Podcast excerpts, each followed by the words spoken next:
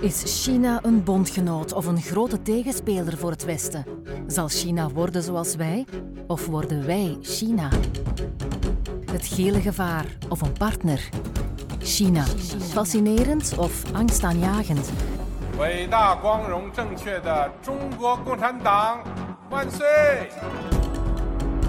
Wordt China de nieuwe wereldmacht?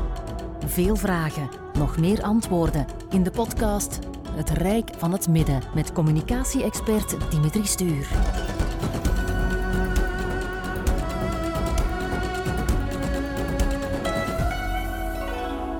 Deel 3 intussen van het hoofdstuk 6 nog steeds uit het boek Kunnen we China vertrouwen? We hadden het al over Hongkong, Taiwan en de Oeigoeren en nu leggen we de Chinese overheid eens onder een vergrootglas. Het Rijk van het Midden, China. Pascal vertelde in de vorige aflevering dat Peking om verschillende redenen ons Westen met dubbele standaarden vaak niet meer vertrouwt. Maar onderling, tussen de Chinezen, onder elkaar, is het vertrouwen ook niet bepaald zo sterk. Dag Pascal, hoe komt dat precies? De Chinezen onderling hebben, hebben niet altijd veel vertrouwen in elkaar. En dat heeft te maken met de wildgroei van China op 30 jaar tijd. Dus dat wil zeggen dat op 30 jaar tijd is China gegroeid uh, van eigenlijk een, een, onderontwikkeld land bijna naar de tweede grootste economie ter wereld. En dus er was heel veel geld te verdienen. En groei, groei, groei was het enige dat voorop stond op alle mogelijke vlakken, zowel van, van economische groei, maar ook qua infrastructuur. Al, alles was gebaseerd op meer, meer, meer. En dat heeft natuurlijk ertoe geleid dat heel veel mensen uh, hebben misbruik gemaakt van die, die, die groei. Uh, en anderen eigenlijk uh, hebben erop gelegd of uh, een voordeel eruit gehaald. Er is dus heel veel wat ik noem onkruid ontstaan in China. Van eigenlijk mensen die in de illegaliteit leven of mensen die, die kort door de bocht gingen om hun eigen voordeel eruit te halen.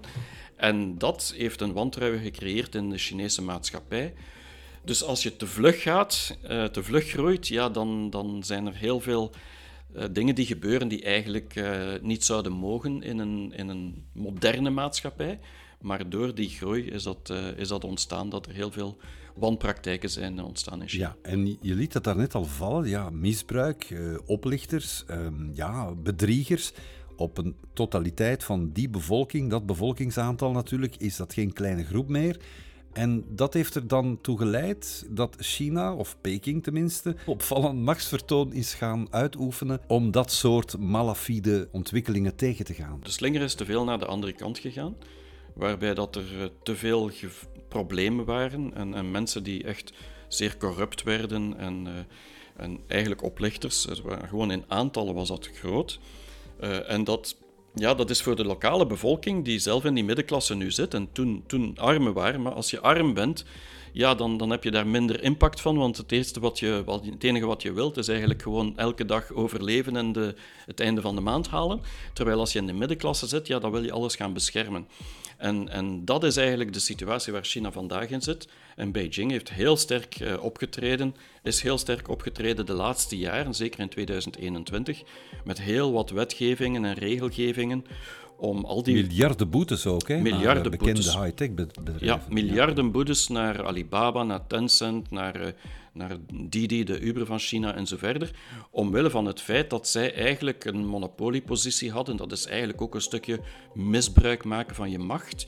Um, en dat heeft niet alleen de Chinezen gedaan, de, de Googles en de Amazons en, en, zo hebben dat ook gedaan.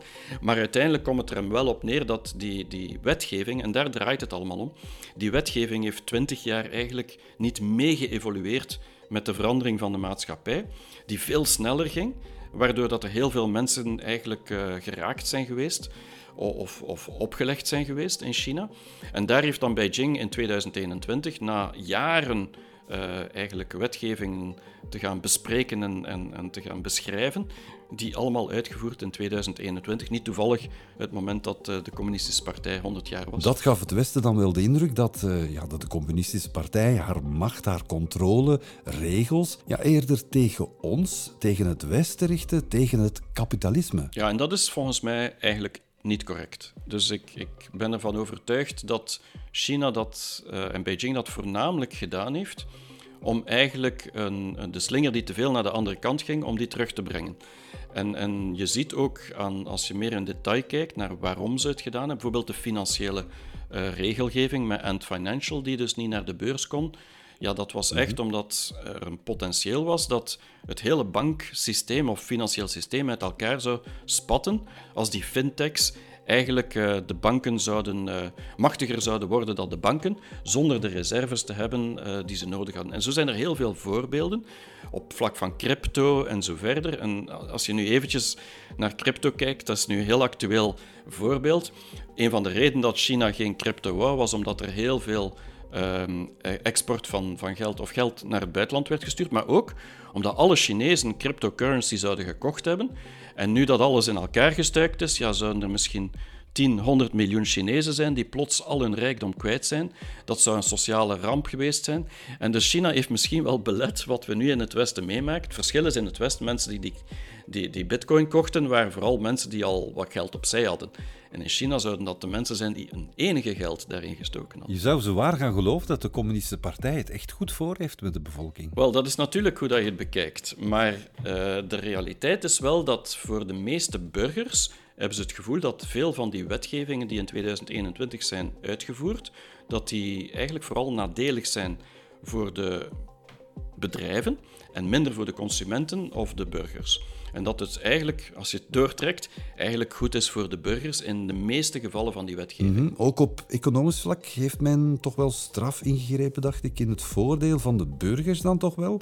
Uh, private bedrijven hebben dan een volwaardige banklicentie gekregen en dat maakt een groot verschil uit voor een massa Chinezen. Dat was in 2014. En in 2014 hebben uh, een vijftal bedrijven, waaronder Alibaba en Tencent, zijn de twee bekendste, uh, eigenlijk banklicenties gekregen om te mogen uh, geld uh, te verhandelen. En dat heeft de mogelijkheid gemaakt dat die techbedrijven de hele fintech in gang gestoken hebben, dus de financiële technologiewereld, en veel beter en veel efficiënter en veel goedkoper dan de banken eigenlijk eh, geld konden aanbieden of transacties konden laten gebeuren via Alipay en WeChat Pay. Uh, dat zijn zo de WeChat en, en Alibaba's payment systemen, waardoor dat ze op een aantal jaren tijd eigenlijk de wereldleider zijn geworden op digitaliseren of mobiel betalen. En dat is eigenlijk bijzonder gezien het feit dat China zo haar banken gebruikt eh, dus ik heb niet over die techbanken, maar over de traditionele banken en staatsbanken vaak, gebruikt om de economie te reguleren en geld in de economie te pompen als het nodig is. Ja, en, en zo is China vandaag de meest digitale consumenteneconomie ter wereld geworden. 80% van de Chinezen, lees ik, de stedelijke bevolking, leeft volledig cashloos. Dat staat toch wel een beetje veel in contrast als ik hier in mijn lokale supermarkt nog steeds mensen zie met bankbriefjes en eurocentjes betalen aan de kassa. Ja, en die 80% dat was 2019, dus dat is drie jaar terug. Dus inderdaad, China is op dat vlak van 2014 tot 2019 een volledige cashloze maatschappij bijna geworden. Uh, en dat heeft allemaal te maken met die visie van de overheid, dat ze wisten dat dat de banken zou schaden omdat mensen dan hun geld niet meer op de bank zetten, maar via die, die paymentsystemen. Maar toch hebben ze het gedaan omdat ze ook beseften dat dat de enige manier was om financiële inclusiviteit in dat grote land te creëren, zodat iedereen eigenlijk kon meegenieten van die, die financiële transacties. Want vele mensen hadden nog geen bankrekening in China. Als je over geld praat, zeker in internationale context, eh, ja, dan blijft de dollar natuurlijk de boventoon aanhouden. Maar ik kan me voorstellen dat de communistische partij daar niet echt zo happy van wordt. Er is blijkbaar al een alternatief, de zogenaamde digitale centrale bankmunt. China is al van 2014 al uh, bezig om de centraal digitale munt te creëren. Central Bank Digital Currency noemt het, CBDC. En dat is eigenlijk een, een, een munt zoals een cash geld, maar het is allemaal gedigitaliseerd.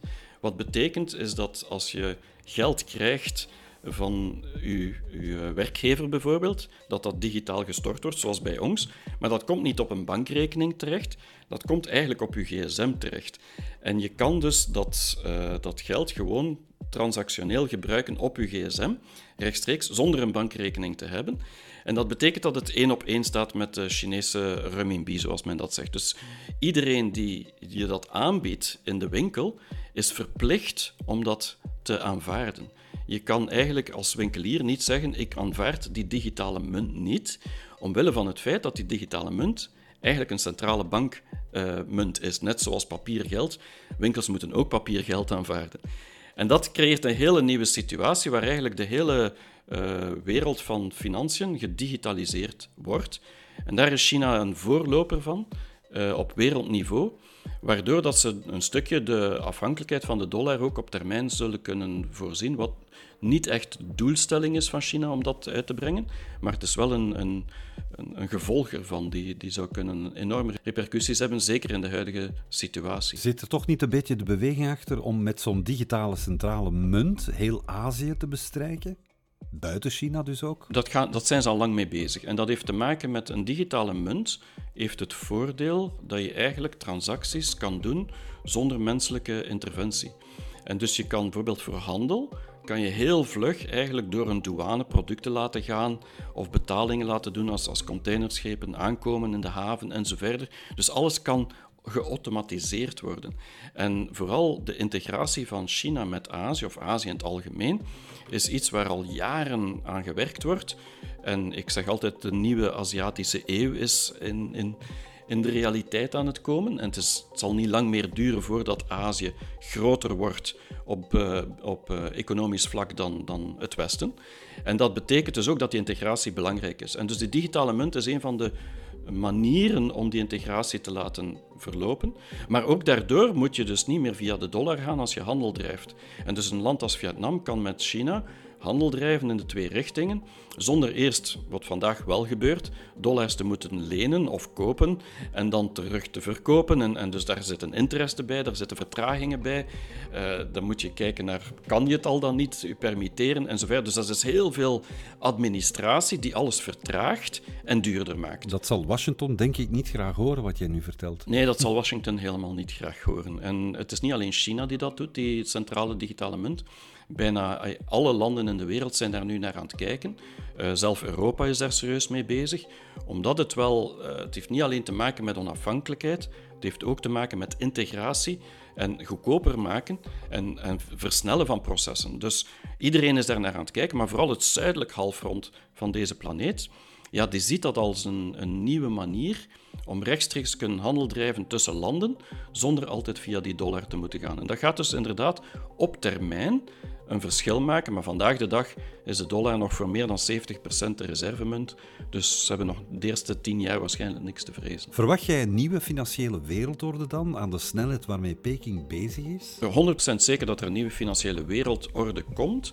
Maar of dat Amerika daar al dan niet geen rol meer aan zal spelen, of een kleinere rol, daar, daar ben ik niet zo zeker van. Ik denk dat Amerika nog altijd waarschijnlijk de prominente rol daarin zal spelen, maar er zal een nieuwe wereldorde zijn, omdat de relaties tussen landen met de nieuwe digitale transacties en digitale wereld gewoon anders zal zijn. En ik verwacht dus inderdaad, zeker met wat er gebeurt in Rusland, zie je dat nu al, dat landen zoals uh, Indië uh, en anders Saoedi-Arabië en zo verder. Iedereen is nu aan het schuiven en aan het kijken waar moeten we naartoe en hoe kunnen we ons onafhankelijkheid behouden en, en moeten we volledig nog afhankelijk blijven van die dollar alleen. Dat zal niet meer moeten. Natuurlijk wil dat daarom niet zeggen dat dat de beste oplossing is, maar er komt zeker een nieuwe financiële wereldorde maar dat zal wel nog enkele jaren duren voordat die zijn repercussies zal hebben op ons in Europa. Europa, maar wellicht in het hele Westen. Duidelijk, de spanning tussen Washington en Peking, die er al is, zal niet afnemen in de toekomst, vrees ik. Dankjewel, Pascal. Dit was Het Rijk van het Midden. Een podcast over China met Dimitri Stuur. Het Rijk van het Midden. Een productie van Motion Builders.